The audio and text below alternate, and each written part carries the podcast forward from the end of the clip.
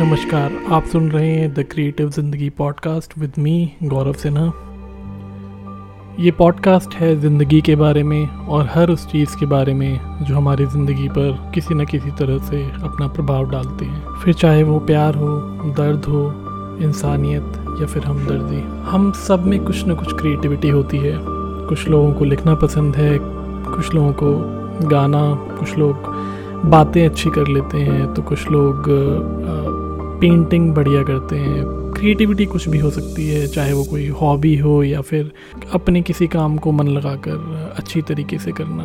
Creativity adds meaning to our life.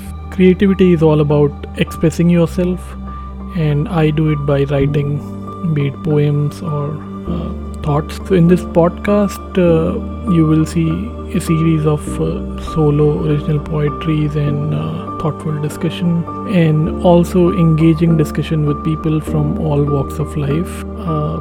I invite you all to come along on a journey of self-discovery and learn how to embrace your creative spirit. You will find inspiration and inspire others, and hopefully make a difference in the world around. And do not forget to subscribe to the channel and say hello to Creative Life.